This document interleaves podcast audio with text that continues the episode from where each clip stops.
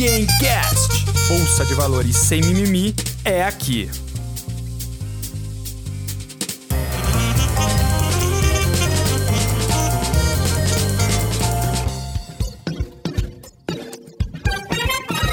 Fala pessoal, seja muito bem-vindo a mais um Gamecast. Aqui a gente fala de bolsa de valores sem mimimi. Tudo bem, Roberto Indec? Como é que o senhor tá? Tudo bem? Tudo bem, tudo ótimo. Bom dia, boa tarde, boa noite a todos que nos escutam. André, hoje nós temos uma convidadíssima especial e eu fico mais feliz ainda em receber essa pessoa, porque eu estou olhando aqui no meu celular na transmissão, na tela de cima fica a nossa produção e na tela de baixo nós temos do lado direito você, no lado esquerdo ela.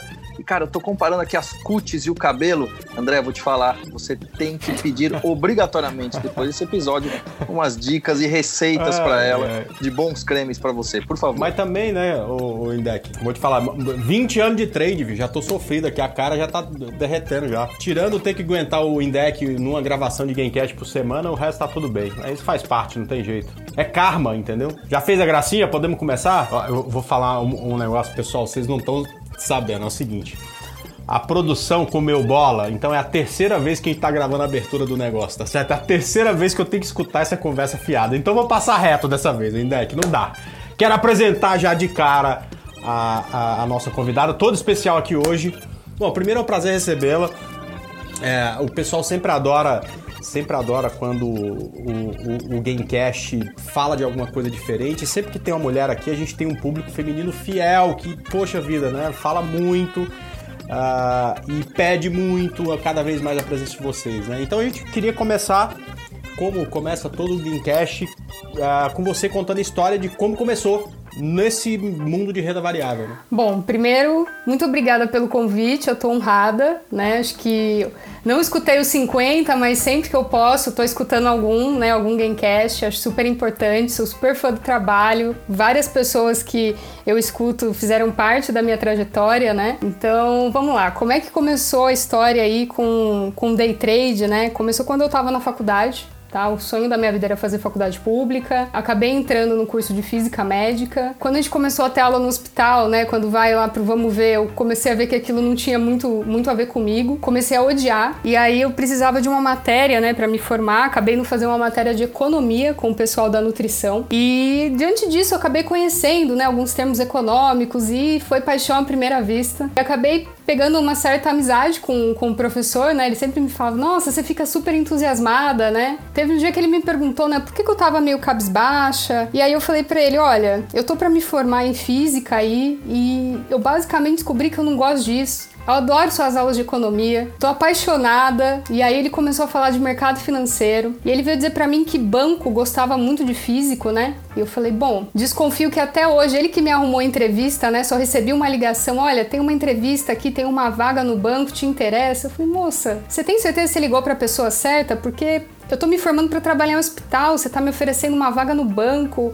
Ela, não, não, tá tudo certo. E eu falei, bom, então vamos lá. Antes de terminar, não tinha nem formado, estava prestes a fazer as provas finais, fui fazer entrevista, fui contratada né, pelo banco para trabalhar na área de tecnologia. E já entrei com o pensamento, tipo, ah, já entrei lá dentro, vai ser muito mais fácil, vou virar trader, vou estudar, vou pegar um monte de dicas e, e tá tudo certo. A gente entrou, eu fui trabalhar na área de, tecno, de tecnologia, né, juntamente com os traders lá, e aí comecei a me apaixonar. Ao mesmo tempo começou a dar muito certo, né, a carreira na área de tecnologia, e eu falei, e agora, né? E aí continuei no banco, era, né, o sonho da minha vida era ir para a área dos traders, era toda animada. Você entrou no banco quando? Ou, só, só pra... Eu entrei logo, logo quando eu me formei, foi em 2015.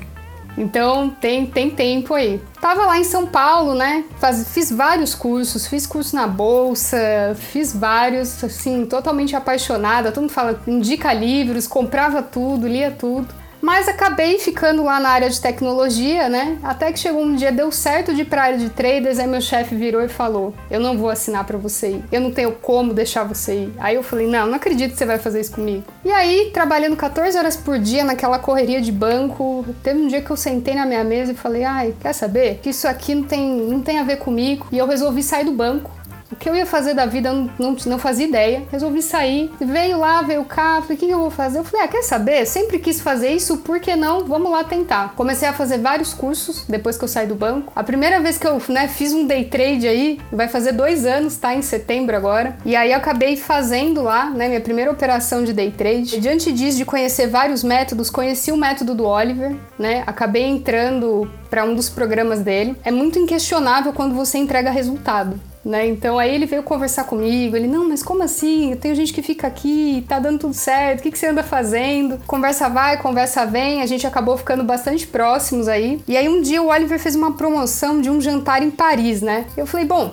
vamos lá, né? E acabei sendo sorteada aí nesse jantar. Quando foi, né, pra... Eles divulgaram no sábado à noite, eu tinha que estar lá na segunda-feira. Eu, eu, nossa, não conseguia passagem, não ia chegar no horário, eu entrei em pânico, falei, imagina, sou doida para conhecer o Oliver. E aí peguei entrei em contato com ele, falei: olha, não tem como a gente remarcar para outro dia. E assim, ele não para, né? Cada hora ele tá num lugar. Aí ele, não, me encontra em Barcelona, depois era em Madrid. Aí eu falei, olha, eu preciso que você se defina, né? Porque eu preciso de um destino, eu preciso de uma passagem para algum lugar. E aí ele veio perguntar de onde que eu era. Eu falei, olha, eu sou do Brasil, né? E aí ele pegou e falou assim, meu, mas eu moro na Colômbia, não tá mais perto para você não? Eu falei, não, então vai, vai ser na Colômbia. Depois ele inventou que ele vinha pro Brasil. Eu fiquei esperando, aí depois ele mudou pro Chile. Aí não, ia ser no Chile. Fui lá, comprei a passagem, comprei tudo.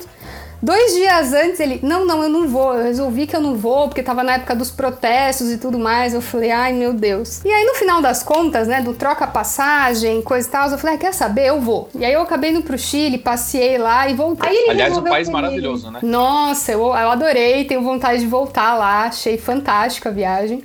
Mas voltei super borocochô porque fui. Era pra, pra ver o Oliver pessoalmente nada, né? Ele resolveu que em janeiro ele ia lá pro Chile. Realmente, ele foi pro Chile, mas aí eu acabei não indo. Aí depois ele resolveu que ele ia pra Argentina. Um belo dia, eu aqui, tranquilo, né, lendo meus livros à tarde, ele me manda uma mensagem. Olha, eu resolvi que eu tô indo pro Brasil, eu tô aqui no aeroporto, tem como você jantar comigo? Eu devo chegar daqui umas duas horas. Eu olhei assim, eu falei, você tá de brincadeira comigo, né? Ele, não, não, mas não tem como. Eu falei, tem, tem como. Eu moro próximo de São Paulo, né? Nossa, tomei um banho correndo, fui lá. Fiquei esperando ele no hotel. Quando conheci ele, para mim, assim, é, acho que não tem sensação que consiga descrever como que é você conhecer a pessoa que você mais admira, né? Que, que te ajudou aí na sua carreira como trader. É, então, para mim, assim, indiscutível, foi a realização de um sonho. Consegui jantar com ele, né? Foi uma coisa super, super bacana aí. E agora, nossa, é o dia inteiro, a gente se fala todo dia, ele tem que me aguentar todo dia. E por aí vai.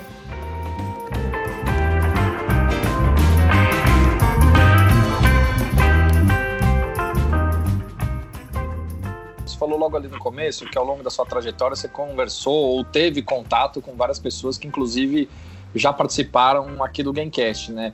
Como foram esses contatos? Como você foi se desenvolvendo nisso? Se a troca hoje é muito mais pela amizade, ou se é troca de, de estratégias de trade, enfim. Fala um pouquinho pra gente, por favor. Sim, sim. Então, quando eu tava no começo, né, que meu professor falou que banco gostava de físico, a primeira coisa que eu fiz quando eu cheguei em casa foi pesquisar no LinkedIn, físico mercado financeiro. A primeira pessoa que apareceu foi o Caio Sasaki. E eu falei, ah, eu vou adicionar ele, né? Eu, na minha cara de pau, fui lá, adicionei ele, comecei a puxar papo e assim, nossa, ele foi super receptivo tá? No dia seguinte ele estava no Skype comigo, conversando e falando sobre como que era a profissão, nossa, compartilhando a experiência dele. Eu falei, gente, uma pessoa que nem, nem conhece, né? Então eu acho isso muito rico, eu achei ele bastante receptivo. E aí também, né, fazia parte lá junto com ele a Marta, a Martinha, né?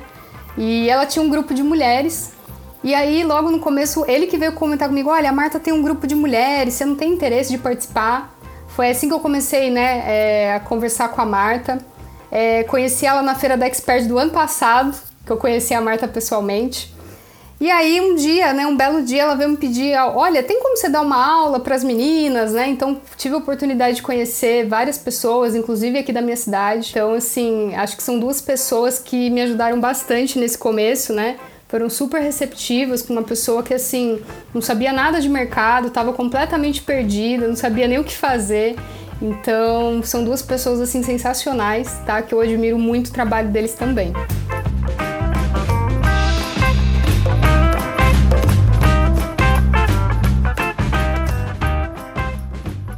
Eu, eu queria voltar aqui, o Indec é, fez a pergunta, mas você estava falando do Oliver Velez, né? O, quando a gente entrevistou ele na Expert também, aliás, um, um, um, a gente recebeu um feedback muito bom, né? Eu acho que ele fala muito em disciplina, na, em gerenciamento de risco, né? Na, na questão do medo. Medo do quê, né? Medo do, é, de tomar o stop que você definiu, que você sabia, né? Foi, foi, foi muito interessante, né? E aí ele, ele tem é, não só uh, aqui no Brasil, muita gente que o segue, mas no mundo inteiro, né?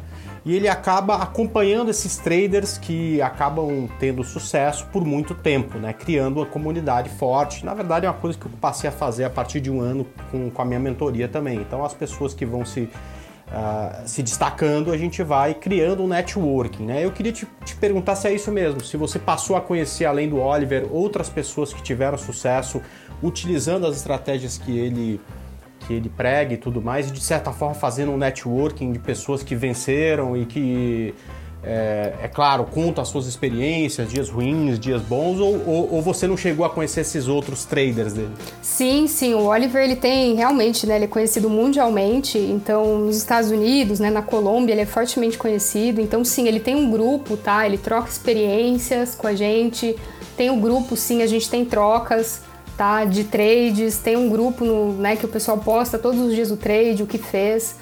É, eu acho que também o Oliver ele tem pessoas próximas a ele, né, que ajudam bastante, o pessoal que, é, que ajuda ele nesse trabalho. Então tem muita gente que eu pude contar de assim ter dúvidas e poder mandar. Aqui no Brasil o Oliver também tem bastante gente, né, dentro do, dos programas dele, sim. É, quando eu entrei no programa dele, eu achei que era uma coisa, né? Eu falei, mas como assim, né? Que ele fala, não, porque não tem fim, né? Cada pessoa tem seu tempo. Pra gente soa que é um, uma maneira muito diferente aqui, né? E hoje eu entendo por que, que ele faz isso. Então, esse acompanhamento, né, ele realmente ele tem que acontecer. Eu brinco que o, o trade, né, o pessoal pergunta, ah, e como é, como é que você lida com essa questão de ter consistência? Eu falo, olha, tem que ser igual dieta. Você começa e não, não, não pode parar. Se você parar amanhã, se você se descuidar, você volta a engordar de novo. Então é uma coisa que diariamente ali você tem que estar. Tá. Então é importante sim ter essa parte do networking, né, com as pessoas, de você ter pessoas próximas ali, porque realmente é, acho que só quem faz trade que entende. Então, acho que não somente do método do Oliver, mas eu gosto sim de ter um networking também com outras pessoas que operam outras estratégias. Eu acho que isso é muito enriquecedor para qualquer pessoa que quer fazer trade. Ariane, eu, eu percebi que você é, gosta principalmente do índice. Eu estou enganado ou é isso mesmo? Não, meu queridinho. o índice é o meu, é o meu xodó. É, eu comecei operando índice, né? Acho que assim fui fortemente aí influenciada pelas pessoas que falam, olha, começa no índice, é devagar, ele é mais barato, né? Então eu até indico para as pessoas para não assustar muito, né? Porque quando você co começa numa coisa nova, então eu comecei no índice, tá? É, sou muito, assim, tenho uma afinidade grande com ele. Opero outros ativos também, mas realmente ele é o meu queridinho, assim. O pessoal dá risada, ah, mas o índice. Eu falo, ah, mas eu gosto, gente. Comecei nele e adoro, adoro operar é, o índice. Isso é muito de perfil, né? Eu também adoro o índice, né? Mas eu, eu gosto mais de operações day trade com ações, né? Isso é, a, a, é muito de perfil. Tem gente que vem aqui só opera dólar, não, não dou certo com mais nada, só com dólar e tal. Então não, não, adianta. A gente, o que é errado aqui no mercado é perder dinheiro, né? Ganhar dinheiro é o certo, né? Uhum. E eu percebi que, assim como o Oliver, você gosta muito do início do dia, né? Eu queria que você falasse um pouco do setup, porque sempre que ligo uh, o setup do Oliver, é, para mim, é muito mais quando abre gapado você é, prosseguir a favor do gap do que operar contra o gap, certo? Pelo menos para mim, os exemplos que eu já vi ele dando é sempre que abriu gapado, criou uma distorção maior, se afastando ainda mais das médias. Ele até explicou quando as duas estão perto, isso é mais fácil de acontecer, quando as duas são separadas, mais difícil e tal. Mas eu percebo que você tem muitas vezes que você faz exatamente o contrário. Abriu o gapado, você busca essa volta até as médias, né? Então, esse é uma coisa mais sua ou é também de coisa que você aprendeu com o Oliver? E se você puder falar um pouco desse setup? Claro, eu acho que o Oliver ele é famoso por operar abertura, né? Então todo mundo me pergunta. É, eu levei oito meses me preparando, tá, para operar uma abertura de mercado. Então não foi uma coisa que foi do dia para noite, tá? Levou oito meses de refina e treina e faz de novo e tenta porque realmente o Oliver, a experiência dele, né? Então eu levei oito meses de preparação. E basicamente, né, como ele sempre fala, né, depende dos quatro fantásticos, né? Então, eu não acho que a, a Four não é uma questão de você olhar se abriu gapado e, e, ver isso. Ele é muito mais uma leitura de contexto e de entendimento do mercado, né? Então, depende muito da situação, de como que acontece essa abertura, né? Com gaps e etc. Então, é, o que eu tô olhando antes de começar o mercado, as pessoas me perguntam: Nossa, mas você vê notícia? Eu falo, eu sou extremamente igual ao Oliver. Eu sento, eu preciso olhar onde está a minha média de 200, a minha média de 20, o meu preço de fechamento e a última zona de congestão de preços. Então, eu vou definir isso como a região que ele chama né, de Fab Four, que são os quatro fantásticos. Depois disso, eu preciso da abertura do mercado, eu preciso da primeira barra do dia. Eu preciso ver aonde que ela vai abrir né? Eu preciso, dependendo da situação, eu consigo fazer a entrada logo na primeira barra, ou dependendo da situação, eu tenho que esperar a primeira barra fechar. Então. Esse, essa, é... essa barra é de dois minutos. É, sim, é gráfico de dois minutos, né? Exatamente como o Oliver opera. Então, quando você opera contra as médias, né? Então depende muito da, da, da força de expressão do primeiro candle, né? Depende o quão longe que ele abre da Fab Four. Então, é, a, acho que a beleza do operacional do Oliver é que realmente não depende só é, desse, dessa Fab Four, né? É todo um contexto, é uma leitura de mercado que te permite tomar a decisão ali de entrar logo na primeira ou nas primeiras barras do dia. Então, dependendo da situação, eu vou entrar assim contra as médias, tá? Contra a Fab Four, porque eu preciso, na verdade, de leituras de contexto ali, né? Para me ajudar, tá? Então, basicamente é isso. Eu tenho duas perguntas. A primeira delas é em relação a, esse setup operacional que você está falando. Uhum. É, eu vejo dessa forma assim, pelo menos o que se comenta muito, né? Que das 10 às 10 e meia, mas é índice, vamos puxar para as 9, né? Nesse primeiro horário, se você acha que esse setup ele acaba sendo mais interessante do seu ponto de vista por conta de ter mais amadores no mercado ou não, ou se você acredita que às 9 horas já tem os institucionais também ali, já estão uh, negociando naqueles primeiros segundos ou primeiros minutos, né, como você está falando aí na primeira barra. E a outra, que é mais interessante ainda, do ponto de vista é o seguinte: você é uma pessoa que acompanha muito o trade system do Oliver Velez, estratégia, setup, esse tipo de coisa, e ele opera no mercado lá fora, né? E você, com o mesmo setup, você acaba operando no mercado aqui. Ou seja, o que, que isso quer dizer?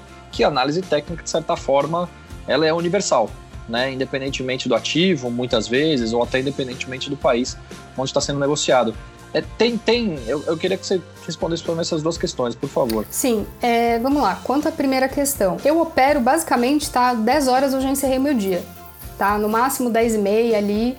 É, a gente fica na sala ali das 9 às 11 mas basicamente eu gosto de terminar o meu dia cedo. Então, basicamente, às vezes 9h40, 10 horas eu já terminei o dia. Por que, que eu não faço trade o dia todo? É uma percepção minha. Eu acho que cada pessoa você tem que buscar o seu ponto de eficiência, o seu ponto de equilíbrio. O trade, para mim, ele cansa. Acho que todo mundo cansa. Ninguém é eficiente 100% do tempo. Ninguém trabalha na capacidade máxima 100% do tempo. Então, se eu começar a fazer trade, né, passar muitas horas ali em frente à tela, o meu percentual de erro ele aumenta. Então, basicamente, eu gosto ali da abertura, né, porque é o que o Oliver opera. Tenho ele como espelho, né? Ele opera em média 20 minutos por dia. Então, basicamente, eu gosto muito da abertura, esse começo, né, das 9 às 10 aí é, é o principal horário que eu uso para operar. Tá? E geralmente se já deu ali um, uma quantia significativa, para mim está bom, para mim já deu o dia. Tá? Eu não levo muito em conta isso de ah, se tem institucional ou não. É claro que tem dia que o mercado, né, ele, ele tá com pouca volatilidade antes de abrir ali às 10 horas, né, as ações principalmente para o índice, e aí a gente acaba tendo que fazer alguns trades um pouco mais tarde.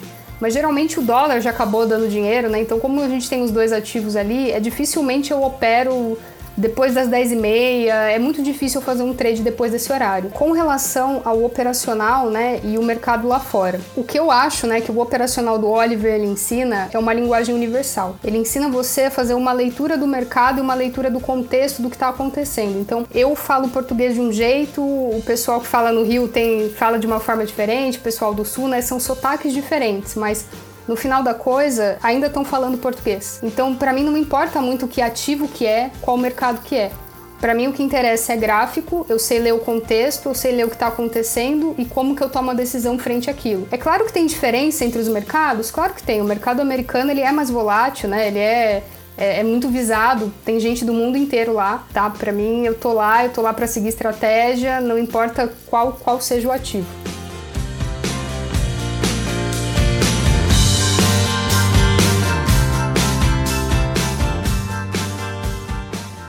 Eu, eu, eu falo muito exatamente que quem faz operações muito curtas, né, e tem que se concentrar num, num, curto espaço de tempo, tem que ter um limite mesmo de aonde você tem que parar de operar, porque senão você perde a concentração. Falo ainda que a concentração para quem opera uh, só índice, só dólar, gráficos de períodos muito curtos, é uma concentração exigida de atleta de alto nível, né? Então você pega um cara que vai correr 100 metros rasos, ele tem que estar extremamente concentrado num curto espaço de tempo. Né? Se você pedir aquele mesmo nível de concentração por dia inteiro, é impossível aquele cara conseguir. Assim como o nadador, ou, enfim, né? um jogador de futebol, ele consegue ficar ali concentrado durante os 90 minutos. Tem gente que nem durante os 90 minutos consegue, por exemplo, o pessoal do time do Indec. Agora, já para dar uma cutucada. Ah. Agora, o, o, trader, ele, ele, não é impossível ele ficar 7 horas por dia se concentrado com o nível de concentração lá em cima e, portanto, é, eu acho que para quem vai ficar com tempos gráficos muito curtos, só com ativo, precisa ter tanto meta operacional para um dia bom, quanto o limite de perda. Eu queria saber se você tem isso, se isso está bem definido, se o limite de perda está definido e a meta não, enfim, como é que funciona para você? Tá, é, eu vou falar um pouco da minha experiência, tá? Como é, como é que eu faço? Uh, primeiro que eu não acredito em meta, tá? Porque a minha cabeça ela é muito como de um empreendedor. Então eu sempre dou um exemplo, né? Pensa que você tem uma loja de perfume no shopping. Então no sábado, né, com certeza o movimento é maior, vai mais gente. Aí você pega, por exemplo, alguma, algumas datas, Dia das Mães, né? Então, se você precisa vender cinco perfumes, né, para manter o teu negócio funcionando, para manter tudo ali, não tem como chegar no Dia das Mães e você falar, olha, eu vendi o que eu preciso hoje, vou fechar a lojinha. Porque esse dia ele compensa pelos outros, né, que não vende. Na segunda-feira pode ser que não vá tanta gente no shopping ali. Então você tem meta de ganho? Não, porque tem dia que o mercado anda, tem dia que não. Tem dia que ele quer me dar dinheiro, tem dia que não. Então, o operacional ele foca em me manter na tendência o máximo de tempo possível.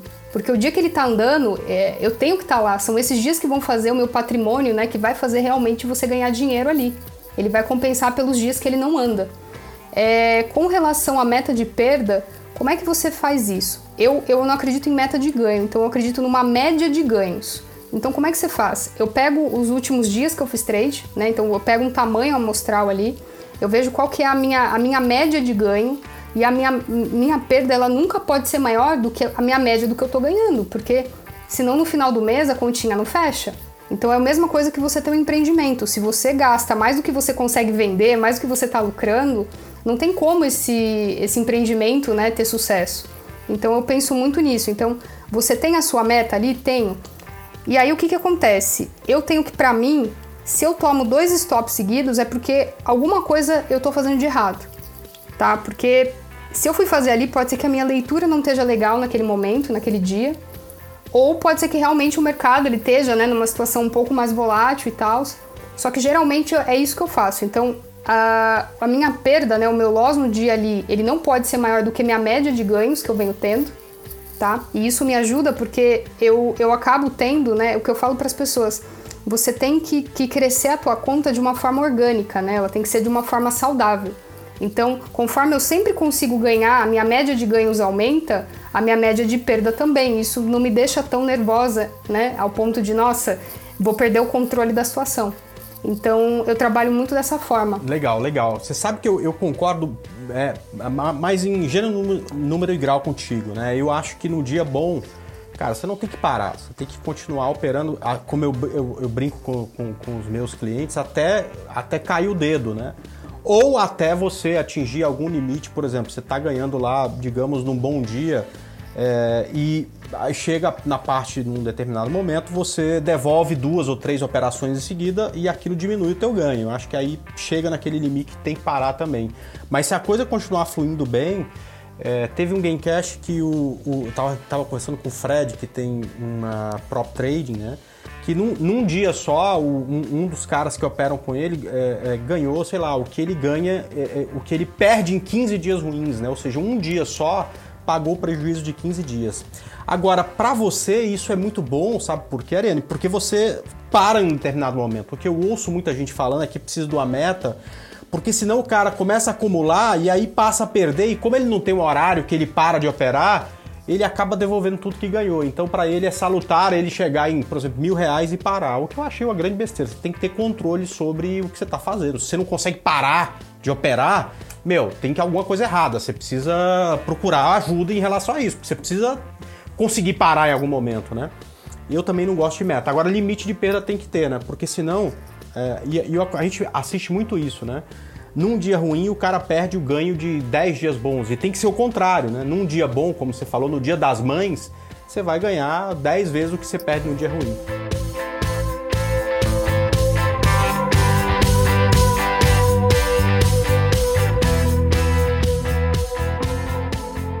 Em relação, você falou que o índice é seu xodó, mas você acha que esse setup operacional, você, ele cabe em outros ativos, você acompanha os ativos ou você nem acompanha, você opera nessa primeira hora, uma hora e meia mais ou menos de mercado, com foco 100% ali no índice e segue o jogo? Então, o meu foco, né, para day trade ali é mais índice dólar, tá? É o que eu foco mais. É, eu foco no, nos dois, tá? Então é basicamente isso. Mas quando as ações abrem, né, você tem um foco ali, você gosta de olhar, gosto.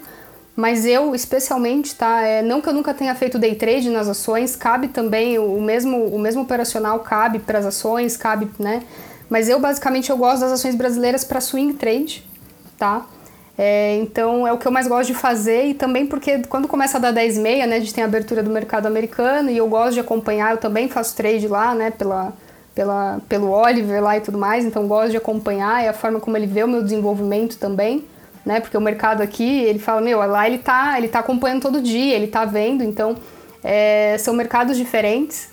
Então eu faço trade lá também, tá? Mas para as ações brasileiras o meu foco é swing. O, o Indec, mas é, isso faz uma diferença danada, a Ariane também, né? É, aqui a gente sabe tudo que está acontecendo, né? Por exemplo, eu, né? Eu, eu, poxa vida, é, por exemplo, Itaú, balanço de Itaú hoje, a gente abrindo, vindo, eu, eu vi a Itaú abrindo lá perto de um ponto de suporte, é, perto de uma linha de tendência que eu tinha traçado, de um jeito que a gente sabia que tinha, se ela subisse no primeiro candle, poderia dar um tradezinho voltando até a média e tal, né? Então você tem alguns ingredientes que você só sabe porque você está aqui treinando esse mercado, né? E quando a, a, as pessoas me perguntam de trade lá fora, porque é muito bom, porque tem muita liquidez, realmente, né? Você tem, sei lá, 500 papéis que tem a liquidez que Petrobras tem aqui. Então você não tem que preocupar com spread, para execução de ordem e outras coisas, mas em compensação você não conhece nada do mercado, né? Assim, é, e você precisa. Cada um tem um comportamento de abertura, cada um tem uma coisa diferente que você precisa estar tá vivendo aquilo para entender bem. Né? Sim, né? é, eu acho que é, é, interessante, sim, aquilo que você falou, né? É, acho que é importante. Eu, eu ainda estou me desenvolvendo como trader, né? Aquilo que eu te falei, eu vou fazer dois anos, então eu, eu acho que eu sou muito nova, ainda falta muito, muita experiência, né? Foi uma das coisas que o Oliver falou quando ele veio, olha, você me ajuda a trazer a empresa para cá, e quando ele falou para mim, né, eu fiquei, mas você não acha que eu sou meio inexperiente ainda? Ele, não, não, você dá conta, mas é, eu sei, eu tenho consciência que ainda falta muita coisa para desenvolver, tá? Eu sei que eu sou muito nova, tem coisas que eu vejo que o Oliver fazer que eu entendo, que eu falo, olha, eu não faço isso ainda, né? Tem coisas que a gente tem que amadurecer. E que nem você falou, você está próximo do mercado ali, né, olhando, com certeza, né, às vezes você perde algumas oportunidades de swing, perco, porque você não está acompanhando aquilo, né, full time, 100% do tempo, porque aqui é mercado americano, aí eu vou olhar às vezes no final do dia, então às vezes você perde algumas oportunidades boas, perco, porque você não está aqui acompanhando aquilo, né, no, né, a todo momento. Então é importante, acho que quanto mais familiaridade você tiver com ativos, né, e o Oliver tem isso, ele tem as cinco principais ações que ele opera, né? Mais você entende do comportamento, mais você consegue refinar a tua leitura de mercado, o comportamento daquele ativo e mais êxito você consegue ter como trader, né? Ao contrário de você, eu gosto de operar também na parte da tarde. Eu acho que André é mais eu, eu, eu, eu, separo, eu separo, eu separo dois horários que para mim encaixam com as minhas estratégias, né? O índice pode se parecer daqui a pouco com alguma coisa traga uma reversão de tendência. Vamos ver se isso acontece mesmo para a gente se aproveitar disso.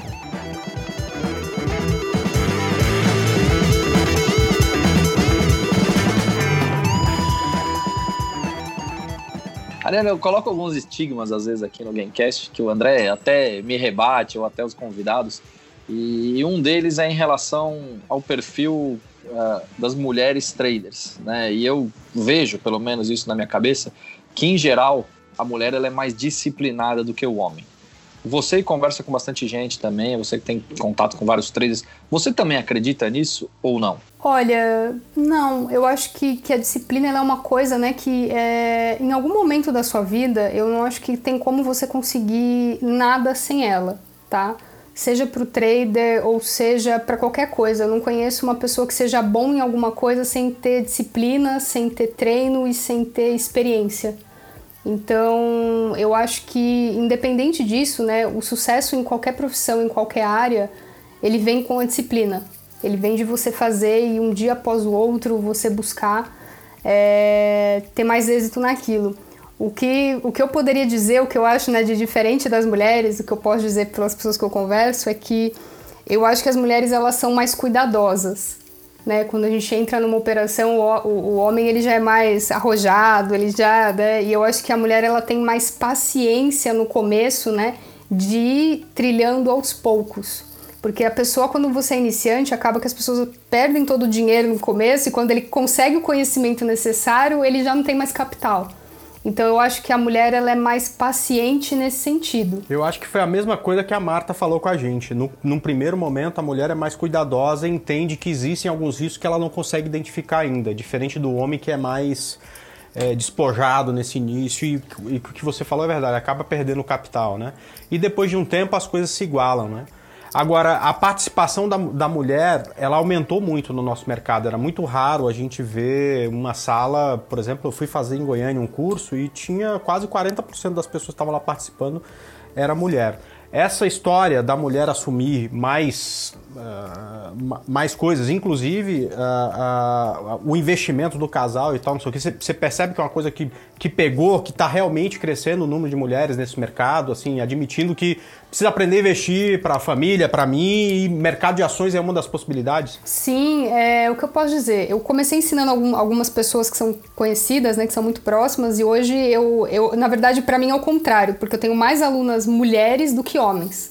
Uhum. Tá? Então acho que elas se identificam mais, elas ficam, ah, mas como é que você faz, né? Porque a mulher geralmente, ela que acaba no supermercado, geralmente a mulher tem filho, ela quer passar mais tempo, principalmente quem tem é, bebê novo tá? É, as mulheres elas estão procurando sim uma atividade ali de poucas horas, né, para conseguir ter uma remuneração, tá? E para conseguir ter essa qualidade de vida, né, e focar assim no, né, em atenção para os filhos e tudo mais. Então, o número tem crescido, eu acho super bacana, né? Eu acho que não tem, não tem que ter diferenciação, mas as mulheres elas estão arrojadas aí em sair descobrindo é. esse mundo o, novo. Você sabe outra coisa também que tem aparecido bastante principalmente por conta da pandemia, todo mundo mais em casa, né? É, é, é o casal que, que, que tá é, começando a investir junto e tudo mais e tal. Então eu faço live no Instagram e a quantidade de, e, e, aí nessas lives eu chamo pessoas que eu não conheço para bater papo, para conhecer e tudo mais, né? E aí o que eu percebi, assim, várias vezes eu ligo, eu chamo as pessoas e de repente é, não é uma pessoa, é um casal, tá ali o marido e a mulher. Olha, eu, eu já tenho um pouco mais de experiência, eu tô começando, minha mulher começou depois, o meu marido começou depois. Eu gosto mais de day trade, eu gosto mais de swing trade e tal, mas você percebe, né, que essa, esse mundo da finan das, das, finanças e tal, o, esse, esse é, descobrir que você pode investir melhor o seu dinheiro, inclusive no mercado de ações, né? tem sido uma coisa que os casais têm feito. É bem interessante, tá? É uma coisa que era muito raro de ver. Era assim, ou o marido próximo do dinheiro e a mulher distante, ou a mulher perto do dinheiro e o marido distante, né? E resolver essas coisas juntas é, é uma, é uma novidade. Não sei se você já está percebendo isso contigo também, mas comigo sim, eu já percebi. Sim, tá. Eu já dei aula para casais, já dei aula para família. Essa foi, foi a experiência mais. Vocês me botavam no telão da TV e ficavam me assistindo. E aí eu fazia assim, a família inteira me assistindo. Eu achei super engraçado, né? E eu acho que é bacana, eu acho que você poder ter pessoas perto, né, próximas ali, seja o seu, o seu companheiro, seja um amigo, para você ter troca, eu acho que realmente ela enriquece, tá? Eu acho que quando você está começando, não, não é, é, praticamente impossível você sozinho ali, é, confinado, né, tentando. Então a troca realmente ela, ela é enriquecedora. Então acho que quando é o casal, né, ainda unido no mesmo objetivo, nossa, é, é sensacional, assim, é, é, super bacana quando a gente consegue ver isso e o desenvolvimento deles, e aí começa, né, aquela, ah, hoje eu ganhei mais, então acho que isso até é um incentivo, é uma brincadeira, né, acho que fica, fica bem interessante.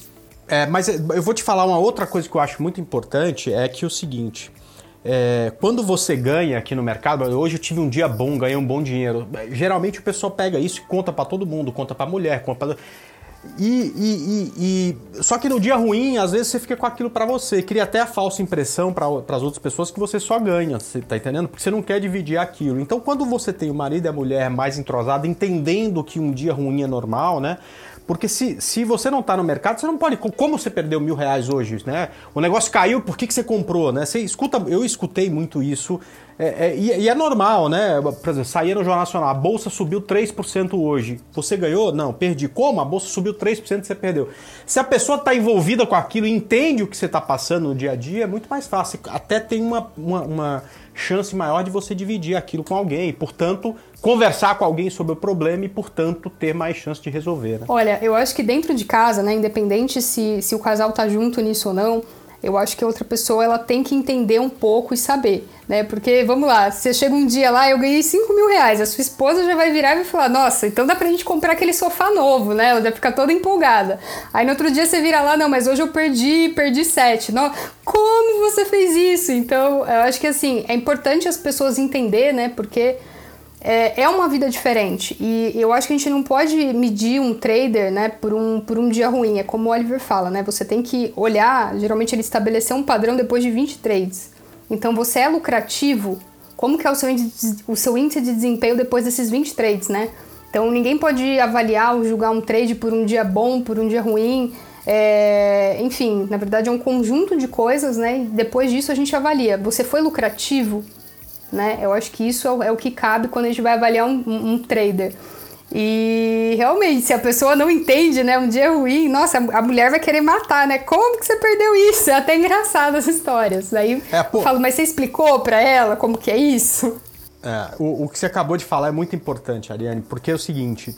A, a, a, a, maior dificuldade que eu vejo no curtíssimo prazo para fazer day trade é essa preocupação com a próxima operação.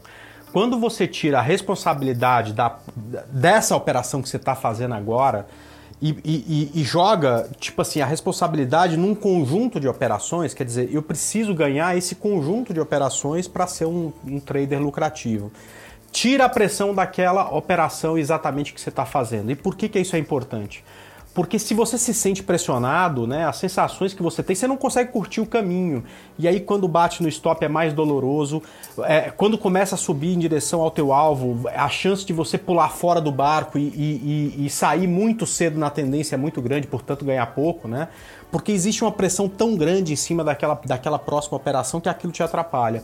Quando você joga a pressão e você dilui essa pressão para 20 operações, ou como eu até gosto de falar, ao final de 100 operações, é muito mais fácil você gerenciar a próxima, porque a próxima é uma partezinha de um todo, né? Então, isso acaba sendo muito importante. Tira a pressão de ter que acertar a próxima, né? Isso é muito bom. É, sim, eu acho que o, o caminho de ser trader, né, ele é longo, então eu acho que na verdade ele não vem de você. As pessoas elas pensam muito no que, que elas têm que fazer para acertar. Quando na verdade os ganhos ele começam a vir, né? No começo você tem uma lista gigante lá de erros que você faz, então você tem um plano e você sai do plano e tem os erros e vem o fator emocional. E, e, na verdade os ganhos eles começam a vir das correções disso, né? Então eu brinco, né? Não, não tem jeito. Todo o primeiro movimento do trader são as perdas. E conforme você começa a ajustar isso, é que os ganhos começam a vir de uma forma natural. Então você ter um parâmetro de uma quantidade de trades é, te permite avaliar ali qual, qual está sendo o seu maior índice de erro, né? E aí você trabalha sempre naquilo. É sempre como você tá na véspera de prova, você tem sempre que estar tá estudando os teus erros, o que você está fazendo, o que está acontecendo ali. É... Só que com uma diferença que não tem época, né? A prova é todo dia. O mercado está lá todo dia. Então, é, não adianta você surtar, né? Que a gente tem uma tendência de surtar e querer estudar de última hora. E, e, não adianta. Então, se você não curte esse caminho, né, de todo dia você olhar e ver o que, que você pode fazer melhor, não só para o trade, mas para sua vida, e você viver nessa constante, né, evolução, não, não tem como você ter êxito em qualquer coisa.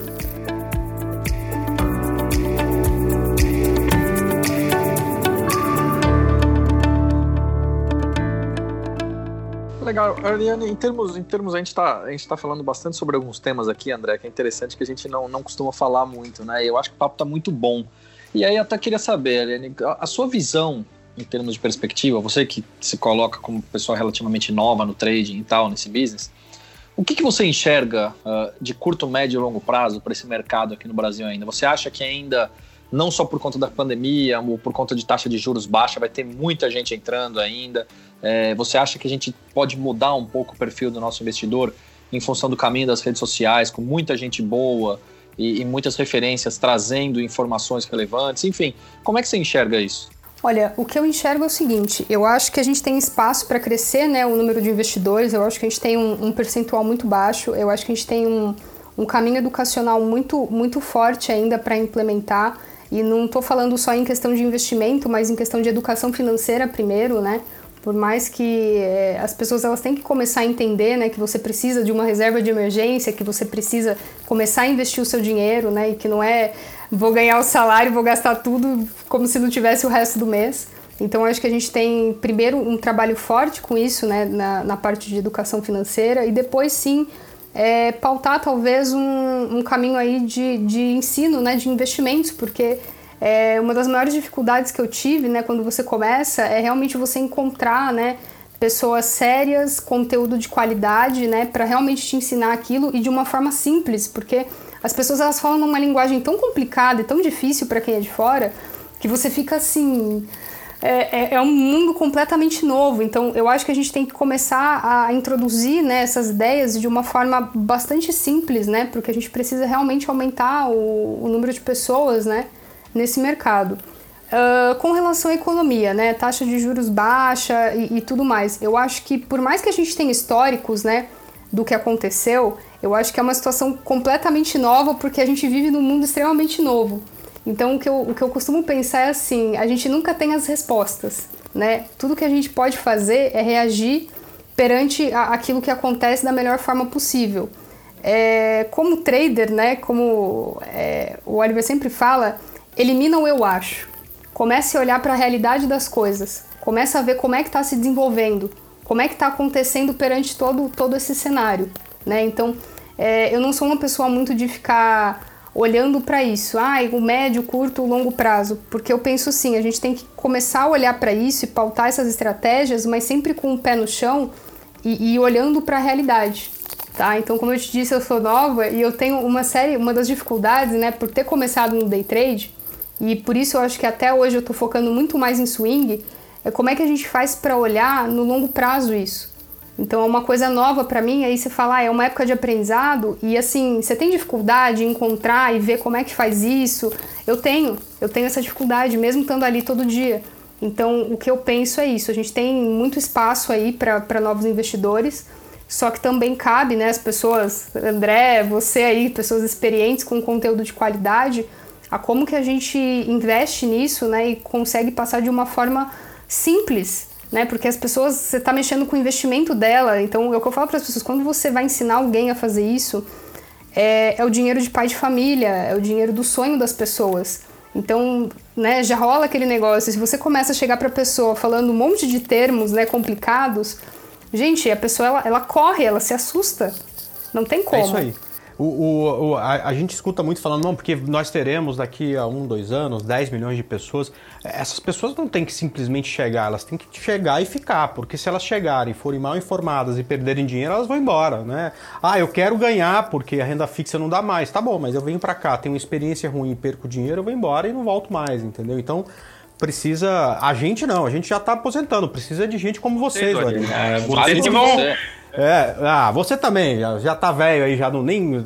Já, tá, já rompeu a barreira dos 40 já faz tempo, tempo e tal. Tá louco. Então, então, o que a gente precisa é exatamente informação de qualidade para que essas pessoas venham para cá e fiquem por mais é, 10, 20, 30 anos, enquanto durar o período de investimento delas, elas usem é, com, com, com sabedoria o mercado de ações. Agora, Agora deixa eu perguntar, perguntar e você, o que, que você enxerga para você, sei lá, daqui 10 anos? É, é trade mesmo que você quer fazer? É isso aí? Eu costumo dizer que eu comecei a viver no dia que eu pedi a demissão do banco.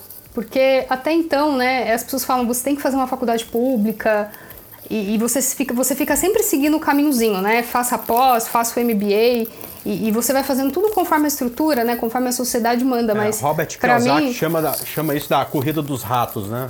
Exatamente. Para mim começou a dar certo quando eu falei assim, não, eu vou, eu vou fazer o que eu quero fazer. Eu vou atrás, eu não sei. Mas para mim eu comecei a viver realmente quando eu falei, eu vou fazer aquilo que eu quero fazer, aquilo que já estava né, no íntimo guardado ali. E eu acho que não tem como você ter sucesso se você realmente não tiver o brilho nos olhos, se você não tiver a paixão por aquilo que você faz. Eu encontro isso no trade. É o que as pessoas me perguntam, você faz pelo dinheiro? Eu falo, cara, você não tá entendendo. Chega sábado, você acorda, não tem mercado. Você fica assim meio carnaval, perdido. cinco dias sem, sem, sem nada, né? Nossa Tô senhora, acabar o é, você não sabe o que você faz, entendeu? Que as pessoas perguntam, ah, mas você trabalha? Eu costumo dizer, eu falo, pra- eu falo, gente, não dá nem pra chamar de trabalho, porque eu me divirto fazendo o que eu faço, sabe? Tipo, ai, vai o índice, aí ele me estopa, aí eu fico, ai, não acredito que você fez isso, agora você vai ver, eu vou, vou te pegar. Então, é, é isso, é o caminho, é você curtir o que você faz e você tem que ser apaixonado por isso. Então, pra mim, o que eu vejo é trade, não tem jeito. Você tem uma pressão psicológica sobre você mesma sobre isso ou não? Então, é, a pressão psicológica ela vem de acordo com. Eu acho que tem duas coisas que trazem sofrimento para as pessoas: o medo e o apego, que são as projeções mentais daquilo que você tem, né? Então, o cérebro humano ele é criado para você repetir padrões, né? Então, é, ele, se, eu, se eu colocar uma pressão em mim que daqui a algum tempo eu tenho que atingir isso porque é isso que é sucesso, de repente o que você julga que era sucesso, depois você julga que não é tanto. Porque no começo da vida, às vezes- a gente julga que é dinheiro e depois você vê, cara, não é dinheiro, é ter um momentos com a minha família. Então, cada pessoa ela tem o seu parâmetro. É, eu não tenho muito isso de, de pressão psicológica, né? Eu acho que você tem que se estruturar muito bem na vida, né? E entender que as coisas são passageiras, né? Que a gente está aqui para viver experiências e lições e que a gente tem que amadurecer internamente, porque senão não, não, não tem como, né? Então, e você tem que entender, essa pressão ela vem e às vezes as pessoas têm muito isso, né? Porque as pessoas começam a fazer trade que não quer errar porque tem medo do erro. Eu já penso da seguinte forma: o erro, né, ele é uma oportunidade de você enxergar, o caminho não é por aqui. Então, quando você vê um empreendedor, quando você vê um trade, é, ela cometeu os máximos erros possíveis, só que ela tratou aquilo de uma forma, né, internamente que ela aprendeu com aquilo. Então, eu acho que isso realmente é uma coisa, é uma coisa muito importante. Eu não tenho pressão assim sobre nada, tá? Para nada. É, eu acho que assim, você sente um pouco quando o Oliver veio ah, pro Brasil e eu falei, ai meu Deus, mas como que. Olha só quem é você, você quer que eu te represente, mas. Vamos lá, né? Você tem 38 anos de experiência. E aí, e se eu fazer cagada? Eu brincava com ele, ele dava risada. Então, acho que assim, você tem que, que gostar e simplesmente fazer. Pode ser que dê tudo errado, mas você tem que tratar aquilo como um aprendizado. Então, pra mim é isso. É, para mim, ah, a faculdade deu errado? Não. Simplesmente eu não me encontrei naquilo, fui buscar o que eu gostava, o que eu gostasse de fazer. É, as pessoas têm medo, né? Porque e aí, como é que vai ser e tal? Mas eu costumo falar, se você gosta do que você faz, aquilo é o teu plano A. Então você só precisa dele. Porque as pessoas elas ficam muito assim, né? Elas vêm pra esse mundo de trade, a hora que dá certo eu largo meu trabalho, a hora que dá... Enquanto você tratar como plano B, o plano A nunca vai funcionar. Então todo mundo que tem uma trajetória de sucesso como empreendedor, como trade, você tá lá para cometer erros, acertos e cair, levantar de novo e vamos lá. Então eu acho que é muito isso. É. Sim, quem nunca falhou, né? Então acho que os maiores empreendedores é isso, né? Como o próprio Guilherme Benchimol fala, erre, erre rápido, aprenda com aquilo e vamos pra frente. Então é isso, pode ser que amanhã eu faça tudo errado, pode ser que eu faça um trade, pode ser que eu me engane e estamos aqui pra isso. Quem nunca?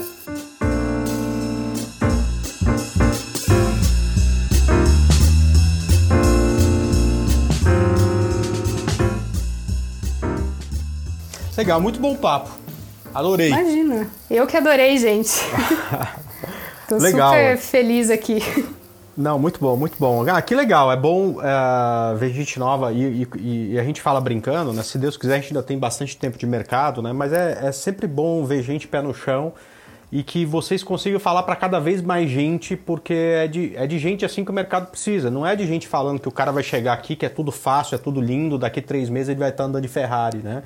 É, olha, o caminho é difícil, é, você tem que estar disposto a aprender um monte de coisa, tem que ser disciplinado, você tem que ficar a vida inteira aprendendo, porque essa, eu tô há 20 anos quase e todo dia eu aprendo uma coisa nova, conversando com alguém, falando com alguém, vendo um setup novo e tudo mais, né?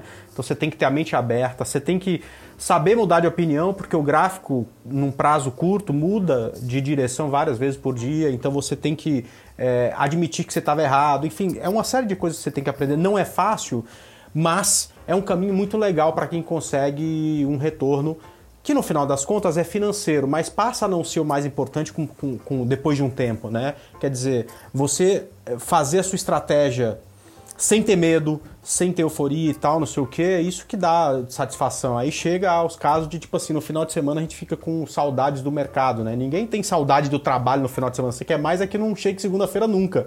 E o contrário, a gente quer que a segunda-feira é, chegue logo para a gente voltar a fazer o nosso trabalho e tal. Então, muito bom falar contigo.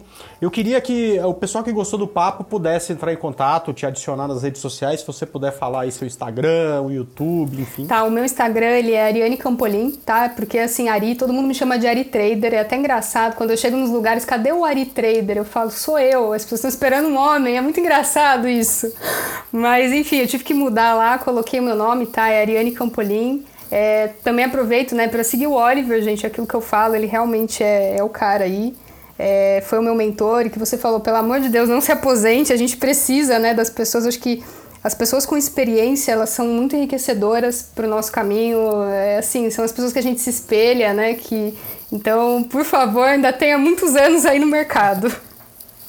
Não, tá, tranquilo é que a, a, eu, eu, eu, gosto de falar dessa história né, e sei da importância da gente, de gente nova chegando, porque é, até né, experiência é importante, mas ter gente nova com outros setups, com outro conhecimento, com mais agilidade, acaba ajudando até muito a gente que já tem um pouco mais de experiência também. O... E a produção? Produção, a gente tem rede social para se o pessoal quiser entrar em contato, como é que é? Temos sim, André. No Instagram é arroba GameCastOficial o Twitter é Gamecast. Se você quiser escutar todos os episódios, gamecast.com.br. Também tem, a gente, claro que a gente está no Spotify, no Deezer, no Apple Podcast, no Castbox, em todas as plataformas de streaming. E, e também Telegram. no Telegram. E também no Telegram. Você não deixa eu terminar? Né? Agora, eu, acho, também... eu acho que tem que fazer uma anotação aí, você tá começando a ficar esquecido já, viu? Também eu acho que ele tava dormindo, viu, Deck? Não, pelo jeito ali, estamos no Telegram. Tá. Obrigado, viu? Então, legal. Ariane, então, para encerrar, a gente encerra sempre da mesma forma. É, o convidado pedindo uma música. Bom, você já deve ter escutado pelo menos do Oliver Velez até o final. Sabia que isso ia rolar, então tá preparado, né? Opa, sim. É, eu gosto da música do Mike Posner, tá? I Took I Feel in Ibiza. Eu adoro, acho uma música animada e eu escuto fazendo trade ela todo dia. I'm living out in LA. I drive a sports car just to prove I'm a real big baller cause I made a million dollars and I spend it on girls and shoes. But you don't wanna be high like me, never really know why like me. You don't ever wanna step off that roller coaster. Legal, é, é isso aí mesmo. Então, produção, eu, eu, a, o, o Indec vai falar que conhece a música, mas não conhece nada. Eu, particularmente, não conheço, mas a produção vai correr atrás e vai achar a música aqui. Tá certo? André, digita no Shazam aí que você consegue encontrar aí. É, Shazam. Shazam não é o nome de um, de um desenho animado da sua, da sua época, não?